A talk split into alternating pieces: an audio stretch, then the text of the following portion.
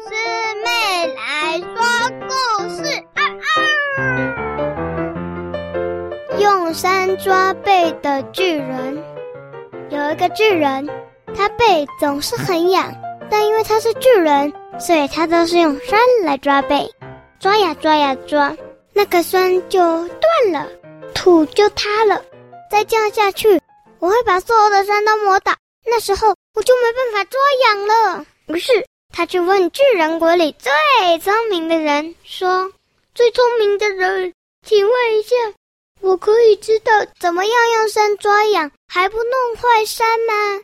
巨人国里最聪明的人说：“抱歉，我不知道。”巨人问说：“你不是全巨人国里最聪明的人吗？”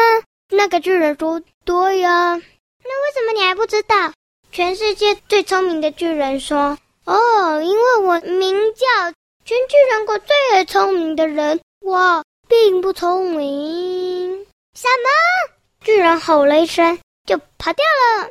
于是他去找一个名叫波波，真的是最聪明的人。他说：“波波，请问一下，可不可以告诉我，怎么样才能用山抓贝而不弄坏山呢？”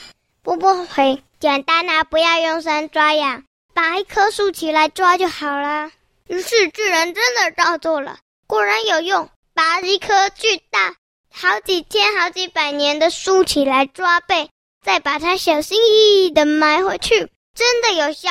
所以他以后有问题就去请教波波。但是最大的问题就是，他用树抓羊又埋回去，渐渐的，所有的树都枯死了，因为拔起来不可能再种回去还活着，所以没有了树了。迷你人们都在抗议。开始跟巨人国有了战斗。原本巨人国觉得迷你人就是我用一般人来形容，所谓的一般人很迷你，原本以为一下就打败，但不是。他们拿着他们的刀剑，小小的巨人抓不到，一下就溜掉，反而进攻可以从一些巨人脆弱的地方，又不会被发现的直接进攻。所以巨人国快被打输了。小小人一直说。还他们树。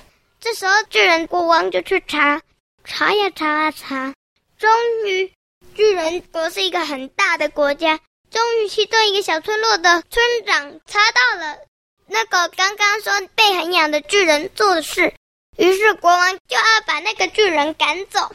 那个巨人说：“哎，又不是我的错，是波波的错，他请我拔树来抓痒。”波波则回答：“我没有叫他拔树。”我是叫他轻轻扶着树靠着抓，两个人就在吵。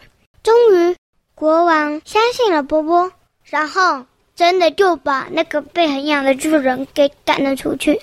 巨人跟迷你人之间的战争就平息了。然后他除了被赶出去以外，还要种回他拔起的树。他想：哼哼，我被波波骗了。波波明明那时候说拔树来抓。就这样，那个巨人因为不确定事实就拿来做，被赶出了王国，还被波波欺骗。